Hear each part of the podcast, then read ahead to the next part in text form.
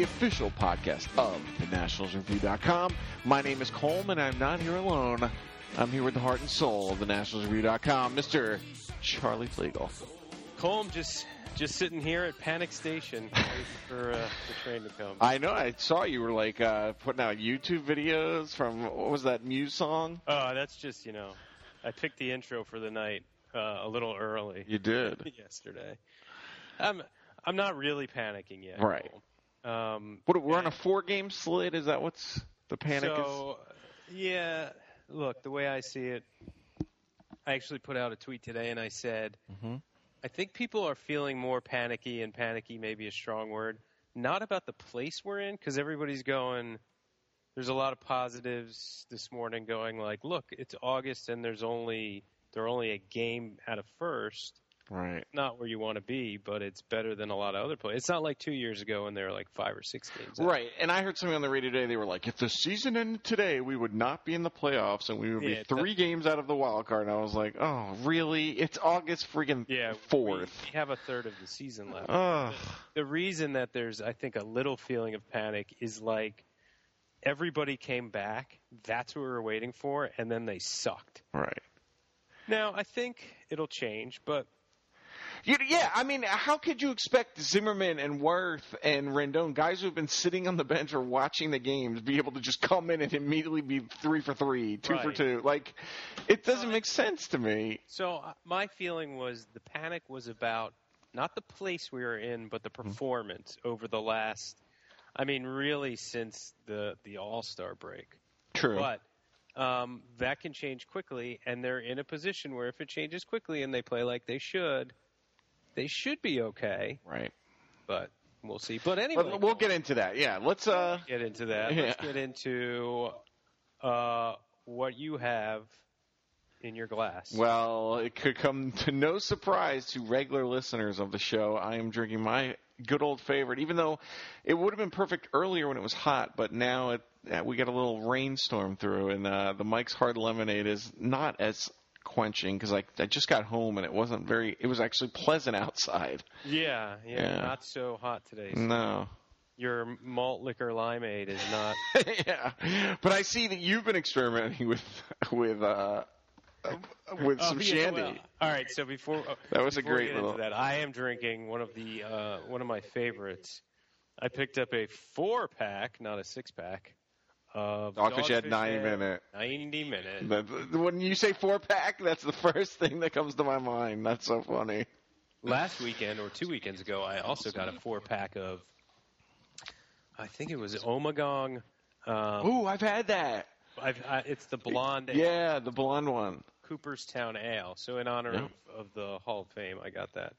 Nice. But yes, what you're referring to, some experimentation was, I went out to my in-laws' house in Delaware on the Delaware Shore last weekend, and we show up at like 10 o'clock at night, and it's the weekend, and I want a beer, and their beer is their fridge is filled with summer shandies. of Not- course. not my favorite. So I drank a little bit of it, and I was like, I just am not enjoying this. And then I decided to pour some Tito's in the bottle. and Right. it was delicious. I'm sure that really did uh, kick it up a notch. It was delicious. Um, yeah, that's funny. I had this the summer shandy from the Red Porch uh, last time I was at a game where they got rained out. I don't no- hate summer shandy. I'm not. I'm not uh, knocking anybody that does, but it's not my favorite. Um, I'll drink it, but at that time I was just like, I just want one beer, and I want a beer to taste good. And when I realized I couldn't get it the way I wanted, I was like, I'm just making a mixed drink out of it. right. It makes sense to me. I mean, I mean, lemon and vodka go together, right? right. Yeah. It's just a little. I believe they've made that before.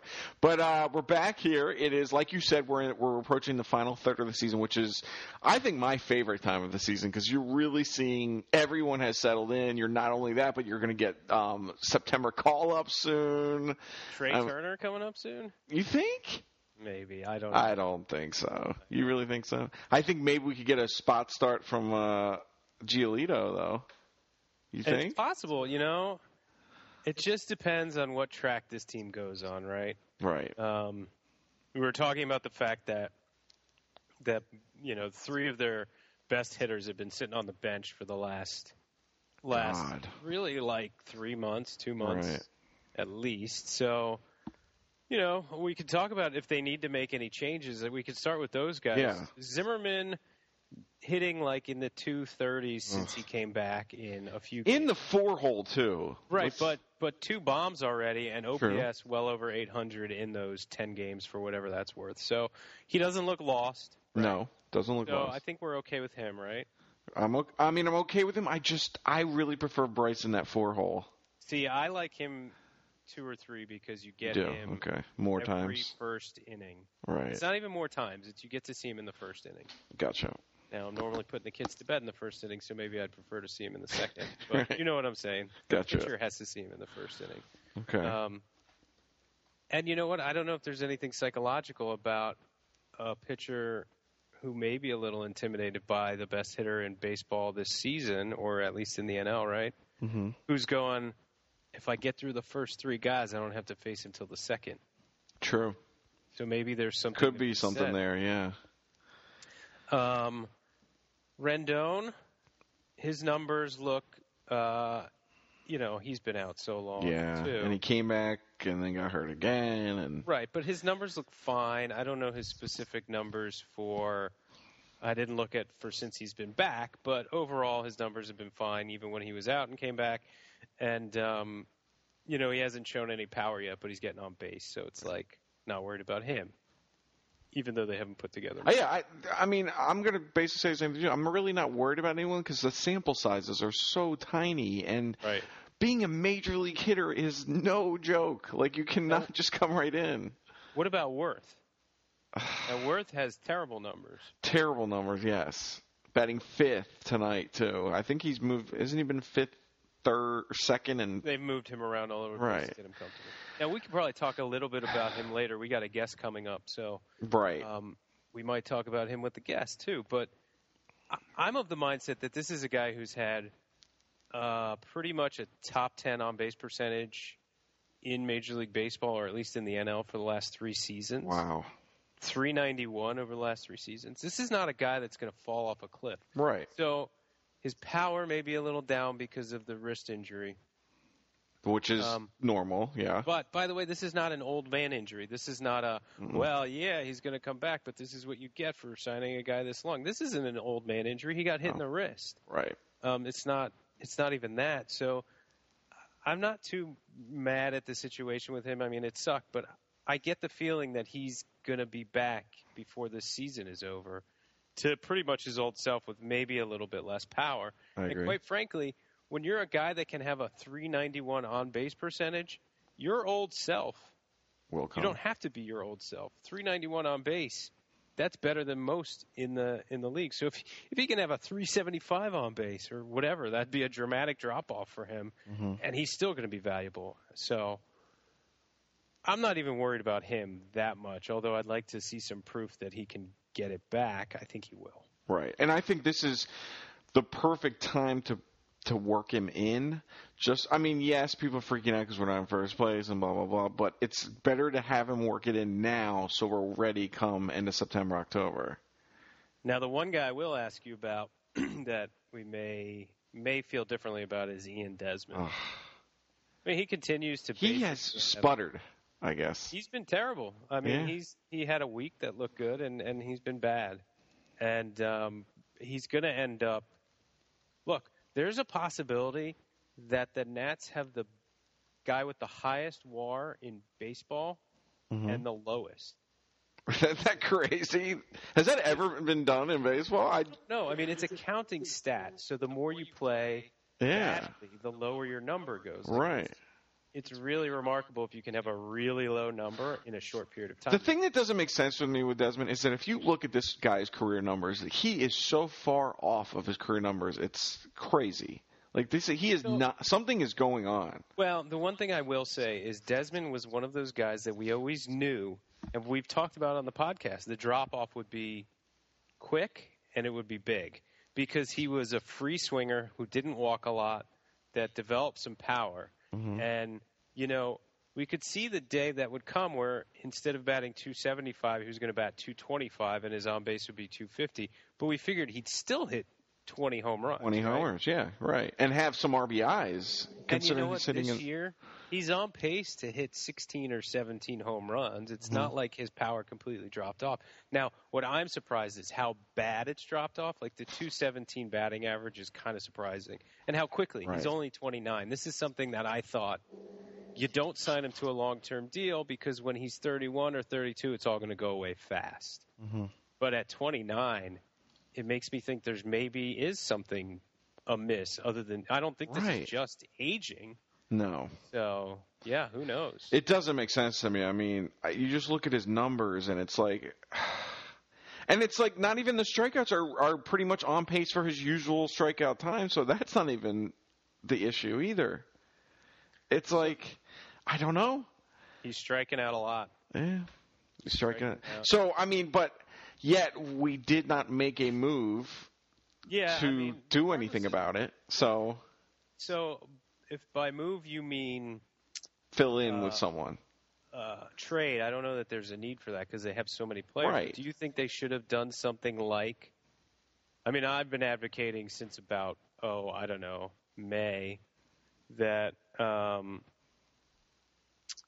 that they should be playing Espinosa at short. I would be behind that decision. And 100%. before the trade deadline, I said if if there was somebody that would take Desmond off your hands, that would be a good idea. Now, when when Rendon got hurt again, and then Escobar got his hand hurt, then you went, well, maybe you shouldn't trade Desmond because you're running out of bodies. right.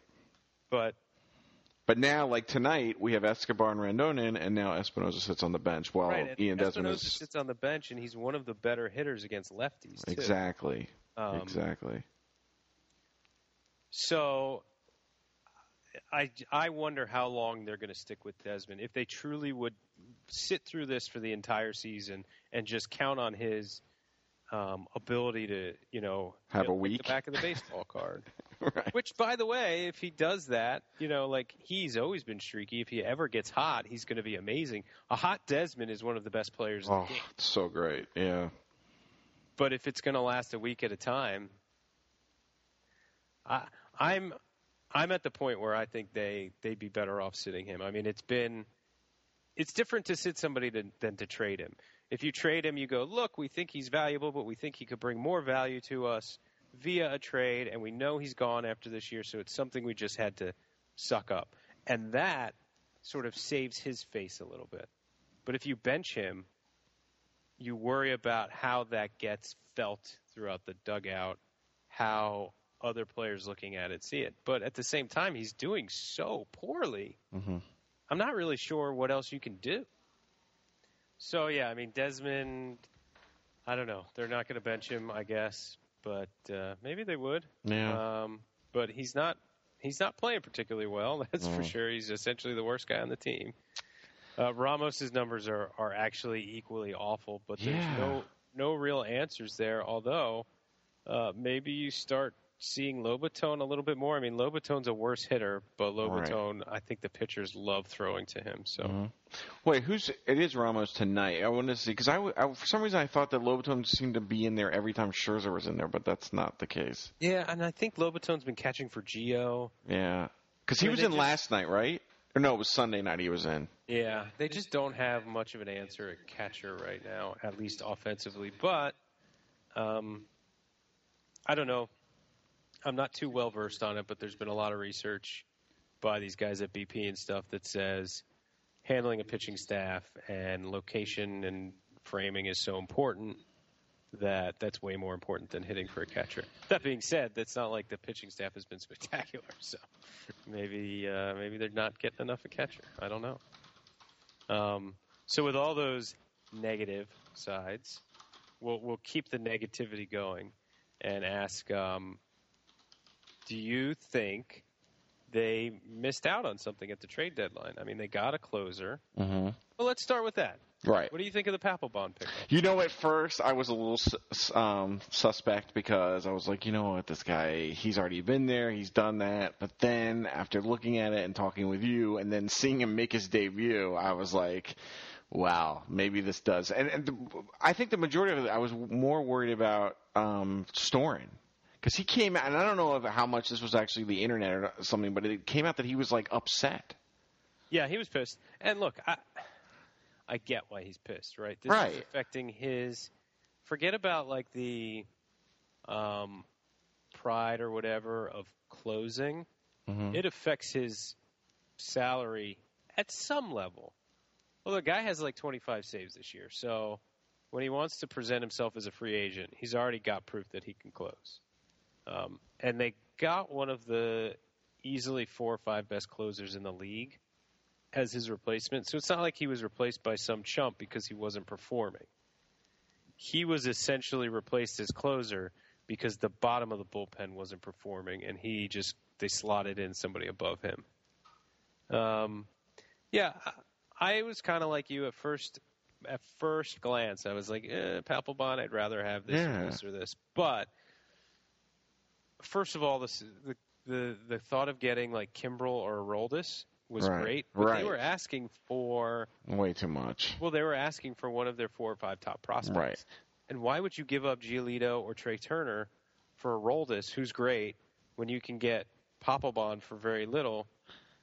And Papelbon's great too. I mean, he's not Aroldis, but he's Now, great. now they did train uh, trade. Uh, I believe Giolito's like Buddy. Yeah, I mean, they they got rid of a guy who is a, uh, an actual prospect, um, Yeah. somewhere between top 15 and top 10 guy, but they traded from a position of strength. He was Right. Exactly. Right. Um, you know, And to look at the stats, it looks like this is was the first year he sort of.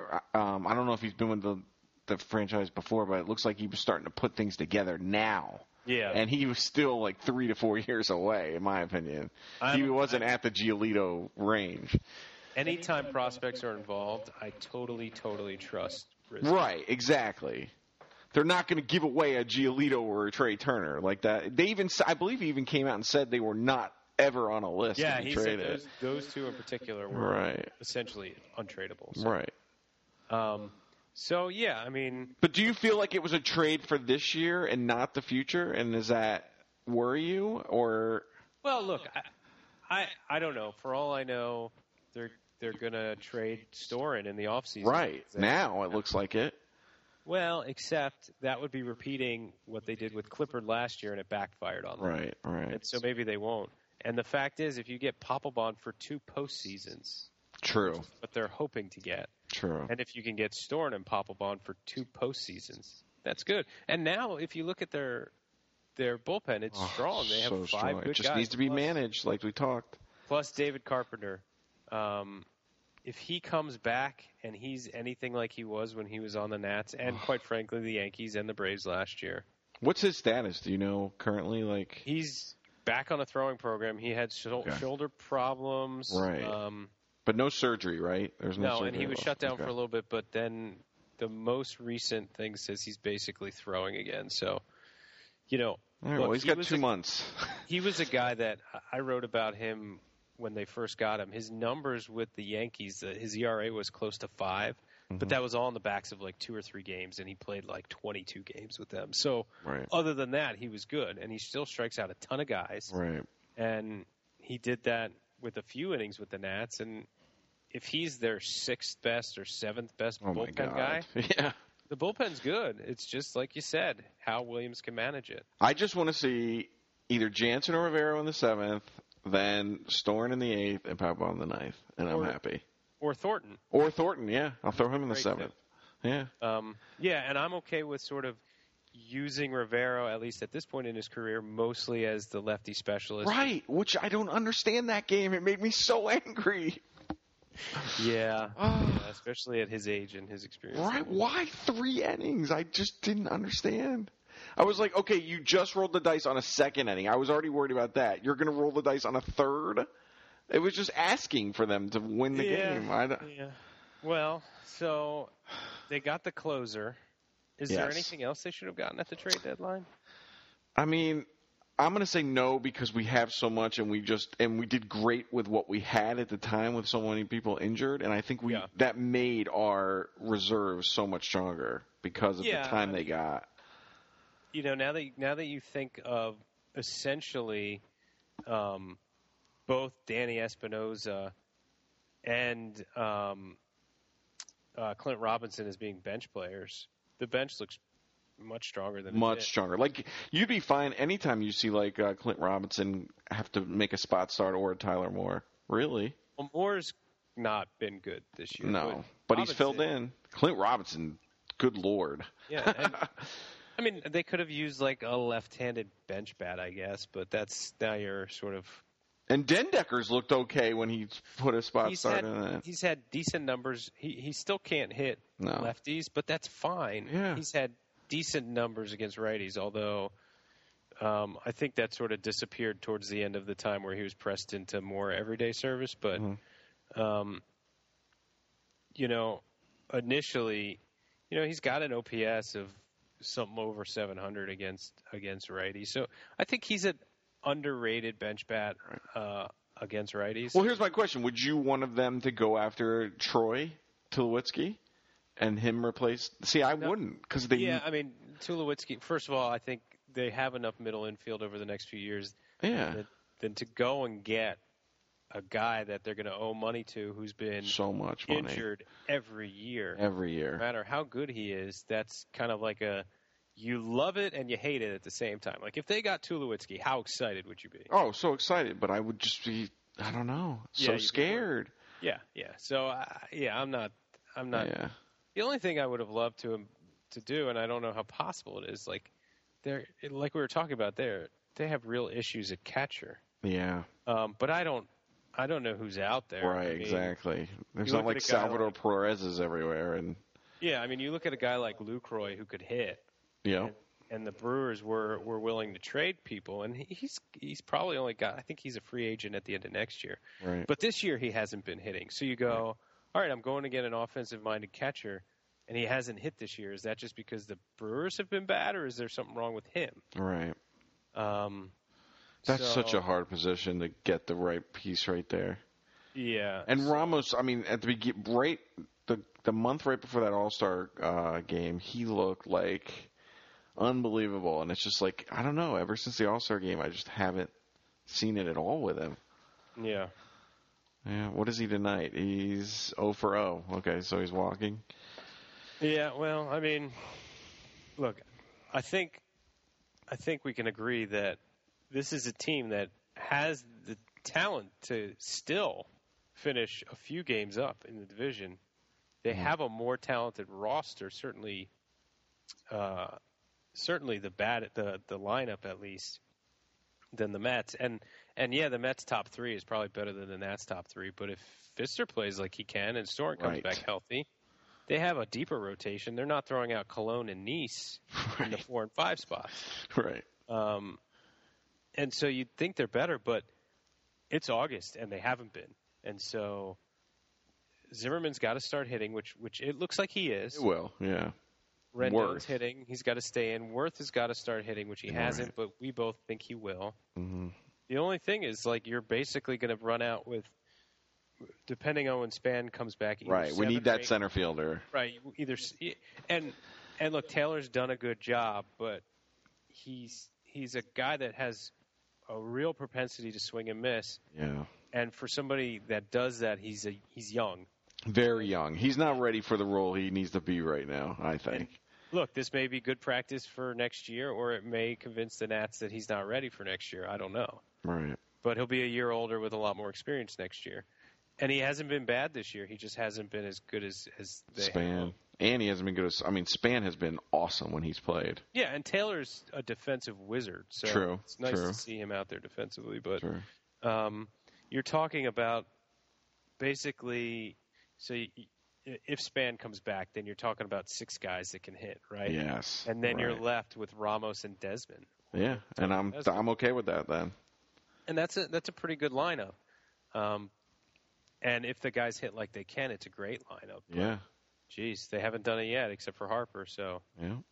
it's a bunch of sixes and sevens in the OPS column. I mean, it's, it, the, you you got to see you got to see Span come back. You got to see Zimmerman move up, and um, and Rendon playing well. So I think they they have they're back to where they kind of were in April. And just like You're in, right. Totally right. like in April, you don't know what they're going to be like until a couple months. We don't Yeah. know what's going to happen. We we just it's hard to it's it's like an early season team right now right. with the lineup at least. So you just got to kind of cross your fingers and hope they can. can But you're right. This is a huge week because we're playing teams like Arizona is terrible in my opinion. I mean, yes, Paul Goldschmidt is amazing. I think he's awesome, but come on, we should be destroying that team. We should sweep that team. well, they're going to San Francisco and to LA next week. Right. And then they finish That's up. They finish up at Colorado. Good. I'll take So- that. Yeah, I mean that'll be nice to finish up in a in a hitter's park, um, at least for the hitters. Right. But they have to in this week pretty much probably win, and they're playing after they play four against the Diamondbacks. They're playing three against the Rockies. right. So you they got to win four of those games. You Yeah. hope they can win five of those games Right. because if they end up tanking this week and then they go away to the West Coast, Ugh. if that West Coast trip doesn't become some sort of crazy, weird bonding experience where they all get in a room together, have a players' meeting. Right. Which they've gone out to the West Coast and performed. Remember before. Yeah, I mean, West so Coast isn't necessarily a ticket to losses. but Right, right. Playing at two of the best. You're playing at the Dodgers and the Giants. Those are two of the best teams in the NL. right. You can't realistically expect to take more than three of those games without a whole lot of luck. Now that happens. They could go and sweep them and get lucky, and they could just get on a roll. And Harper hits two home runs every at bat, and Zimmerman's back, and everything's clicking. That could happen too. But the other way around is they could come back in two weeks and basically be out of the chase. So these next two weeks are going to be huge. Right. Or they're not. Or they're going to go 500, and so are the Mets, and we're going to be in the same situation in the next two weeks. So I guess they're not necessarily huge, but they they feel like they are Right. to me. All right. So we have a exciting guest today, don't we? We do. We have a real live baseball writer. yes. It's coming on the show. So we got Chris Cwik from Yahoo Sports Baseball blog, um, Big League Stew. Big League Stew. So without further ado, all right, and with us we have Chris Cwik, um, our guest today from Big League Stew, the uh, baseball blog from a website you may have heard of called Yahoo. Chris, welcome. Thanks for having me, guys. Chris, you want to tell our listeners a little bit about yourself and, and what you do? Sure. So uh, this is my first season with the Stew. I started, man, I think uh, in March or April. Can't can't remember for sure. Uh, but prior to that, I wrote for CBS Sports. I did a little bit of FanGraphs. So I'm well versed in uh, the advanced stats. I'm well versed in the traditional stats. Um, and before I was a writer, I actually worked for the Nationals media department. Uh, I was in their scoreboard uh, doing graphics and all that stuff. Not many people know that. I haven't Wow. talked about it much, but um, I do have some history with this team. Um, and that's kind of where my, my rooting interest comes from. They're they're probably my second favorite team. So I don't want to get too too biased here. but I, I do have some connection with this team. Nice. Excellent. You can save the bias for us, yeah. Um, so you uh, you actually lived in D.C. for a while then, huh? I did, yeah, until uh, until last year. My wife and I moved out to Seattle last July. So I think we were in DC for about three years, and I think when I we moved out there because I started the job with the Nationals, and it was I want to say the end of 2011. It was like right as the team started to turn around. So this is like the Adam Dunn years. Is that when you were there? yeah, I think. Uh, well, see, I don't remember now. How 'cause much uh, I, how much Nick Johnson did you get to see? I, did, I, I saw no Nick Johnson. Oh, that's I s- terrible. I started in August with them, so they played out the rest of that season, and I honestly like I don't remember any of that because I was just trying to Do a survive. good job. Right. Keeping Yeah, right. above water. And then uh, I think that was the off season they signed Jayson Werth. So then it was like, Okay. oh, what is happening here? Right. yeah. And then Well- obviously things went well the next year. Right. Yeah, 2012 was still, I guess, the high water mark um, in terms of wins, but that could be changed this year, despite the record. Right. True. Um, the record not not great. The place not great, second, but um, they're only a game out. So, uh, what do you you know what's going on with them? What do you see from from your three thousand mile distance? Well, thankfully, with MLB TV, I, I watch a lot of the Nats. So uh, I, this is a team I've I've watched quite a bit. I think we all kind of know that injuries have been a big deal early on, and they've been able to hang in there. But I, I also feel like the team is a lot more flawed than anyone kind of expected in March or April.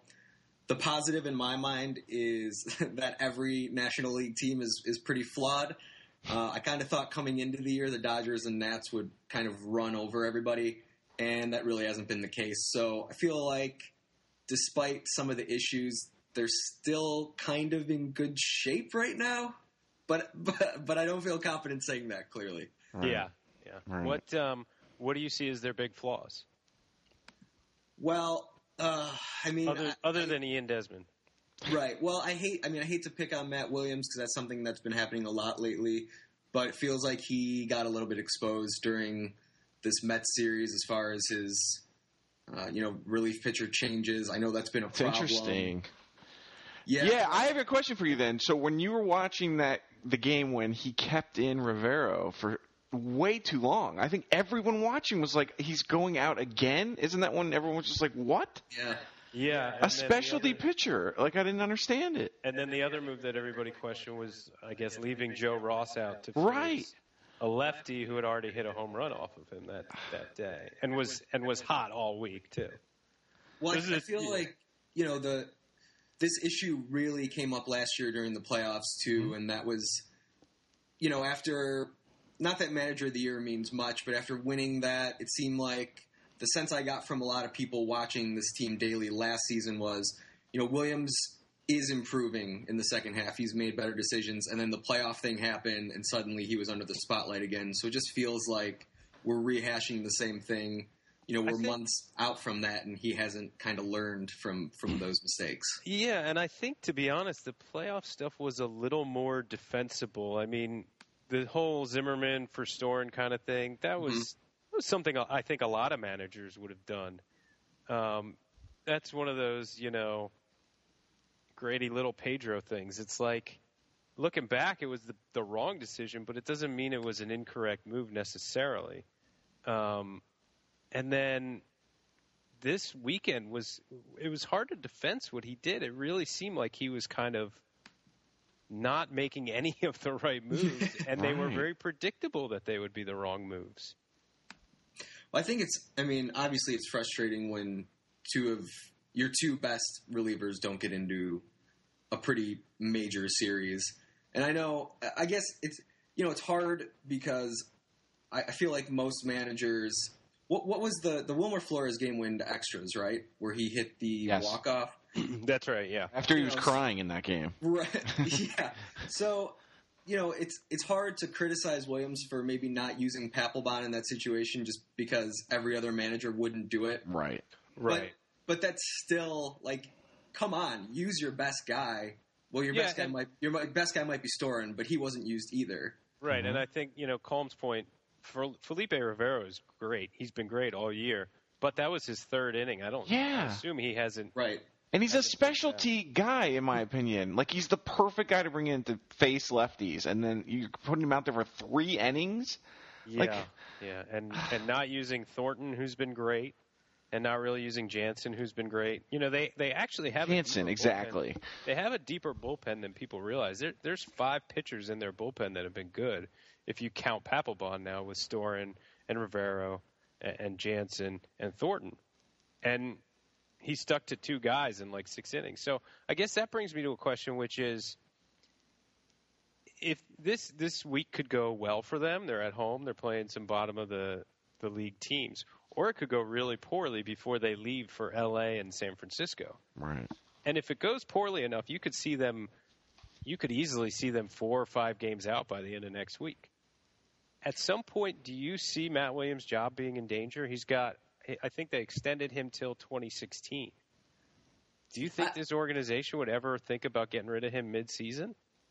I hesitate with that. I feel like, you know, if they're eight or nine out and it's September, maybe I could see that change being made. But I, I would say, you know, I'm 85% confident that he's going to manage throughout the whole year at this point. Right.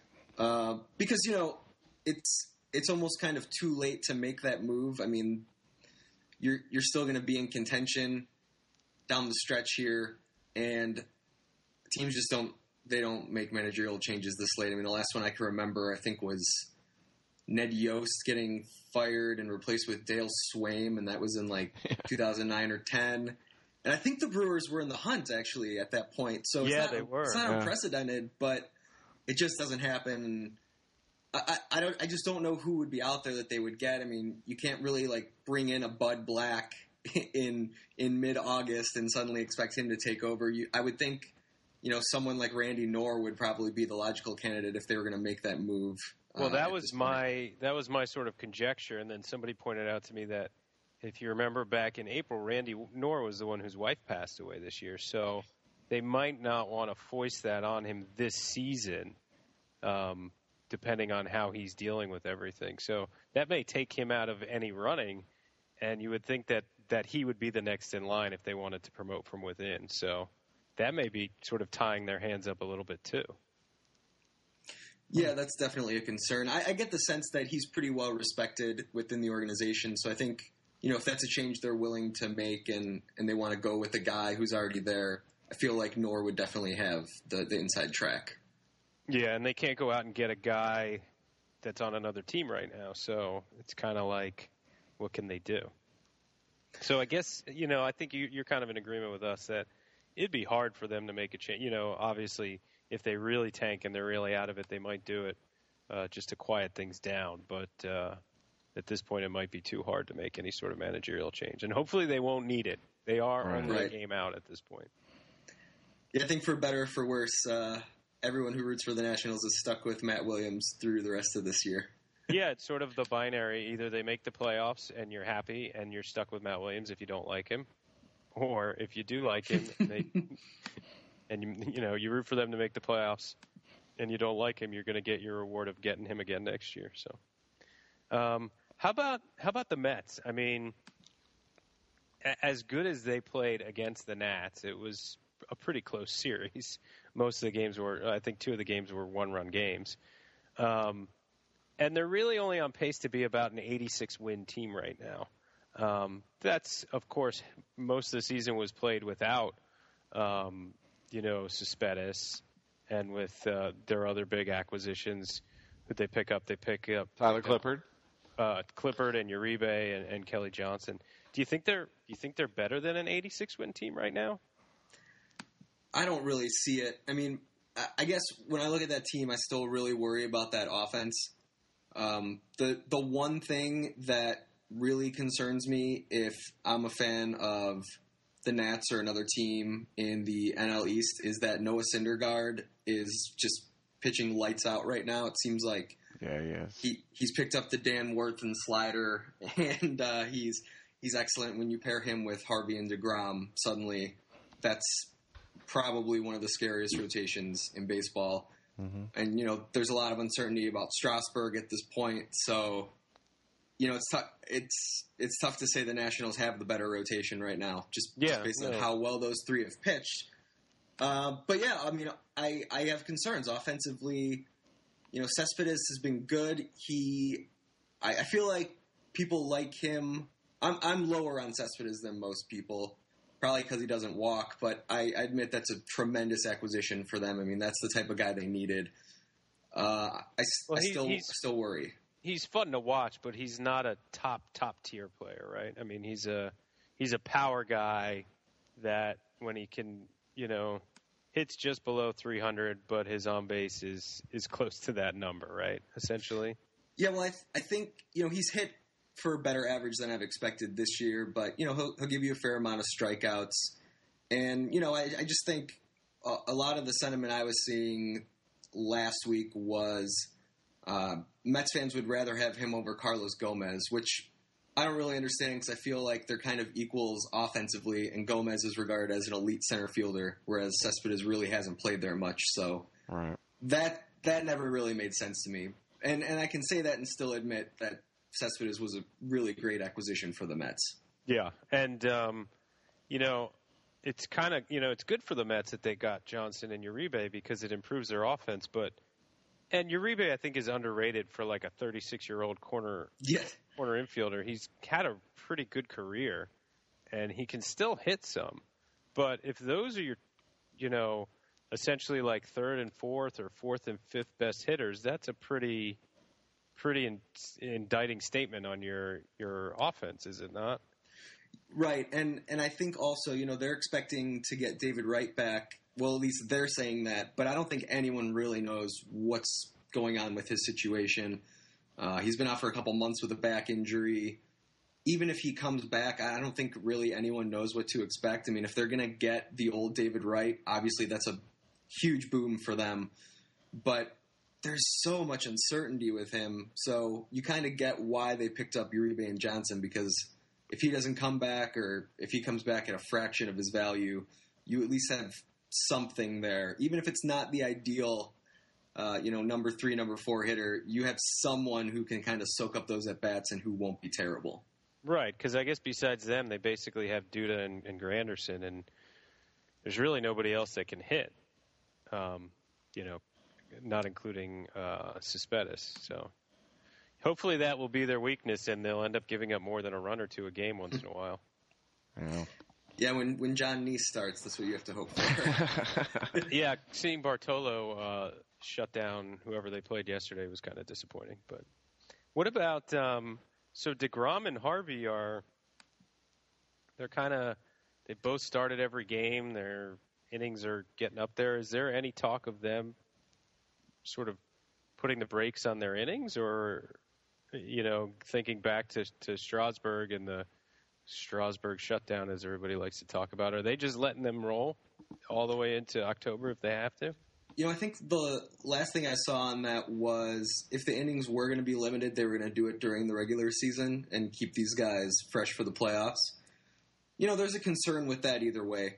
Um, and the Strasburg thing, I mean, that still confuses the heck out of me. I don't really know whether it was the best decision or not, and I don't think, I don't know, I don't know if you guys have strong opinions on it, but I just think it's tough to to look back on that and really know for sure because you know Well, the only are just so different. It's so di- the the path Right. that these guys take and the growth. I think there's uh, defensible positions on both sides. Personally, I agreed at the time, and part of the reason I agreed at the time was he was starting to struggle. His last three or four starts didn't look good, and there are always bumps in the road, but he just didn't look the same. He looked gassed by the fourth inning for like three or four starts in a row, and I just had a feeling that they were kind of like, okay, he's done. We'll shut him down. We're happy. And then they were taken by surprise that everybody was going, "What are you doing?" Um, right. And and I feel like it you know it would have gone over better if they had rested him for the regular season and then brought him back for the playoffs, like the Mets have said they're going to do. Um, Well, I was wondering why why there was never a mystery like, oh, he rolled his ankle and he's out for five weeks. Kind of yes, Right. In the in Phantom June. DL. Yeah. yeah. when they when they realized they were good, they might have thought that would be the the solution. But who knows? I'm I'm betting that uh, if the, the Nats are winning now, and if they can go on a roll, today's the first day he's back in the clubhouse Right. Since he's been on the DL, and I'm hoping to to write my uh, veteran presence co- column for uh, Stephen Strasburg, the guy who's considered like the ultimate fragile like baby. If they start going on a roll now that he's back in the clubhouse, talk I'm about how he's he's the influence. I'm sure you'll get a lot of great comments on that. Um, so uh, before we let you go, we're going to take advantage of the fact that you are a more national focused writer. Let's do it. Yeah. Maybe talk a little bit about the trade deadline. If there were any moves that really surprised you, um, you know, everybody kind of had an idea that guys like Price were going to get moved, but maybe where they went. And did anyone kind of come out of the blue and you go, you know, I didn't really think of them as a legitimate contender until they made these couple of moves. Well, I would say the biggest story was the Blue Jays. Um, and again, I think I- I'm a little biased just when any team goes all in. So I'm kind of supportive of all their moves. Kind of the same with uh, the Royals. Um, but the Blue Jays were kind of the bigger story to me. So Tulowitzki, Price, you know, those are those might be the two biggest names to have been traded. And you just kind of look at their position. They have a lot of work to do in the East to get back into that race. I know they're. I think they're in the second wild card spot now, but Yeah, they're if they're Yeah. not in it, they're like a game or a half a game out. They're right there. right. And so I think making those moves, you're really hoping to But nobody- not have to play in that wild card game. Yeah, but they can't expect to stop the A Rod train, right? I mean, they're they're No. not going to catch up with the Yankees and and the great A Rod. You know, I don't know how the Yankees are doing it. Quite honestly, I, I haven't bought into that rotation all season. I still don't know how they're 59 and 45. Uh, Michael Pineda just got hurt, so there's a vulnerability there. And Yeah, that- well, Right. I think you know Coleman and I previewed the season, and I think we both kind of said, look, the Yankees don't look like the best team in the East, but if CC and Pineda and Yeah. Tanaka and Eovaldi all pitch well, they could have and and Nova, they could beat everybody by out pitching them, and Yeah. we felt smart that there was a, a scenario where maybe the Yankees could be good that we named. And instead, they've been great, and that hasn't happened at all. They've been essentially out hitting people with you Yeah. know, I, I picked the Yankees to, to finish last in that division at the beginning of the year, so uh, I feel pretty dumb for that. Well, I you know I don't know. I think that was such an up in the air division that you could have really made the case for anybody to finish first and anybody to finish last. Yeah. A- Um, Agreed. And other than the Red Sox truly tanking, um, with their uh, trying to copy the Orioles, I thought, uh, but not doing it as well, which was basically get all the hitting you could get in the world, and then just get a bunch of number four and five starters. And what ended up happening is they got all the hitting they could get, and they got a bunch of five and six starters accidentally, so it just didn't work out for them. But everybody else could still end up winning. I, mean, I guess I guess Tampa Bay's far enough out that they wouldn't be able to. Yeah. But Yeah, but they've been better than expected too. I mean, they're almost a 500 team, and I think people were writing them off uh, at the beginning of the season as well. the Joe Maddon leaving effect, I guess. Right, but but I will say with with the deadline, I was there wasn't really a, a team that kind of jumped up and surprised me as far as acquisitions. I was more surprised with some teams that didn't make moves. So the Padres have been talked about a lot. Yeah. I have no idea why they didn't do anything. Anything. Uh, the Cubs kind of that's another team where I thought they could really kind of capitalize and, Yeah. and make a big move to get ahead, and they didn't do anything. And I, I like this team. I think they have a good team. I'm just worried that the Cardinals and the Pirates might be better, and the Yeah. Cubs might get shut out of a wild card spot because And the Cubs, the Cubs are in the in the second wild card spot right now, though, right? Right, but I mean the Giants are right there. They picked up Mike Leake, which you know Mike Leake is not my favorite pitcher, but I kind of think that is the perfect guy for them. Right. He's going to pitch much better after leaving Cincinnati.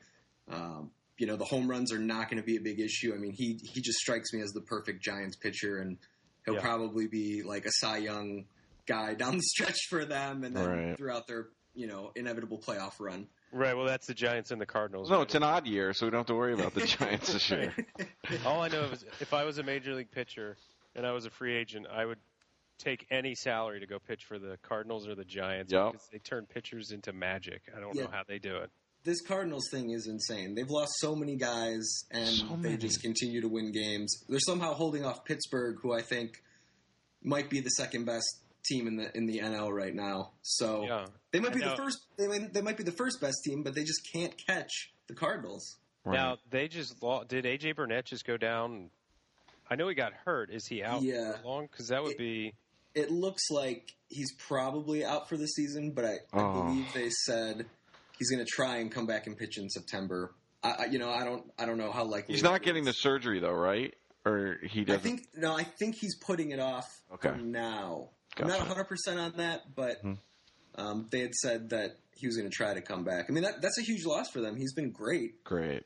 So I will say that, uh, and Coleman will remember this. I advocated strongly before the Escobar move to for the Nats to sign Kang. Yes, you At did. first, it looked dumb, but he he is good. great, man. He's- Isn't he a shortstop by trade too? He's not even he a was third base. shortstop in Korea, right? he was, right? yeah. Uh, yeah, there's um guy at FanGraphs, Dan Farnsworth. He he wrote up. Uh, he does a lot of like swing scouting, so he wrote up an article on Kang before the season, and he was just all in on this guy. And so I Wow. kind of read that, and I was like, okay, I'm, I'm going to buy in uh, based on what I've seen. And like you guys were saying, it was kind of a slow start. He wasn't playing every day, but man, he he really looks like the real deal at this point. I mean, that's Yeah. a that's a huge win for the Pirates scouts and and stat community, really. Yeah. Now I can't complain too much because Escobar has clearly been a good pickup for the Nats, but uh, would have liked to have you know Kang's power right now. Although Escobar did hit a home run today. Yeah, so- he did. Yeah, you'll take. Well, I mean, uh, you know, you'll take a healthy Rendon too, which Yeah, I'd like Yes. a healthy has run. pretty I mean, much of that.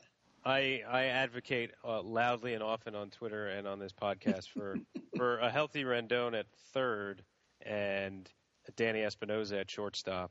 Um, but I don't know if I'm getting either of those things this season. So just have to enjoy what I get, whatever they Yeah. give me.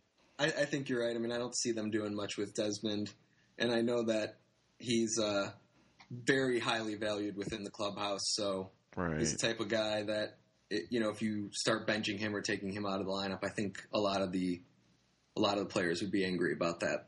And I think even if they wouldn't, the perception of that will probably prevent a guy like Matt Williams from from taking him out. Right? Yes, I I agree 100. percent hmm The question is, um, is he going to end up? I was we were talking about this earlier on the podcast. Are the Nats going to end up with the highest ranked and lowest ranked qualified player by FWAR in the league at the end of the season? uh, Because he's like he's bottom five yeah, at least in the NL, and Harper's number one by a good amount. So if I- he doesn't pick it up, they I they think- got a chance. I think it's a scary possibility. It may be one of the. I think it's the first time ever too in the league. I'm pretty sure of that. We'll have I mean- to check that out. I'm going to have to do some research on that, Colm. Yeah. I've never been a huge fan of Desmond's approach, but man, I did not expect this much of a collapse Right. this, this season.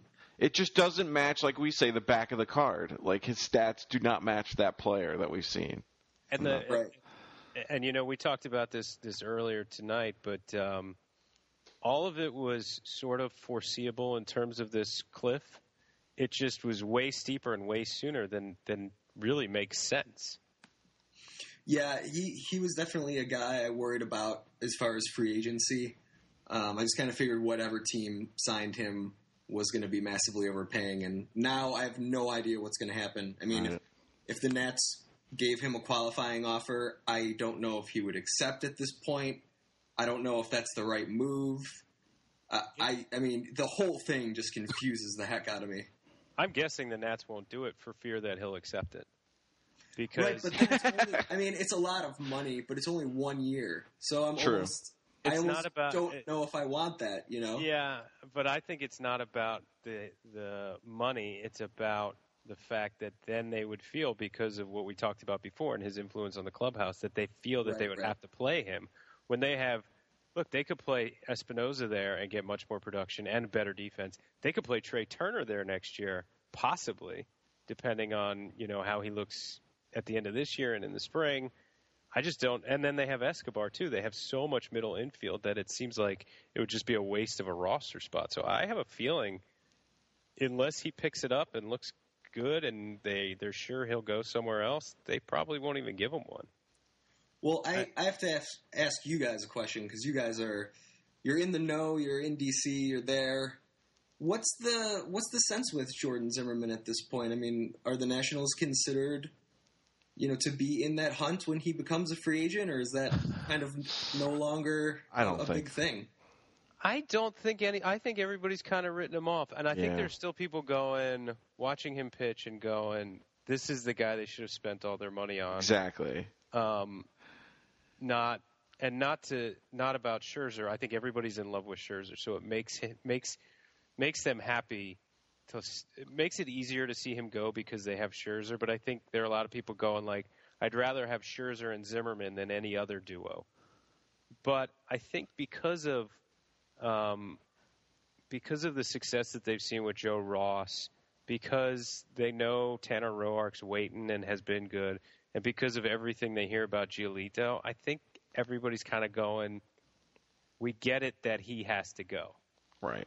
Um, I don't get a lot of like gosh, you should you should really look at signing him. And personally, I've heard one or two things out of the Nats front office, nothing definite, um, but I've I've talked to you about this before, Colm, that make me think that they might believe there's like a useful life to an elbow after Tommy John surgery, Right.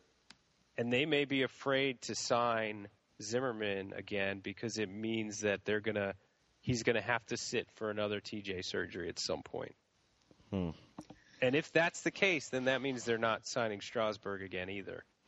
And I don't know that for sure. It's just one or two comments I've heard over the years about that.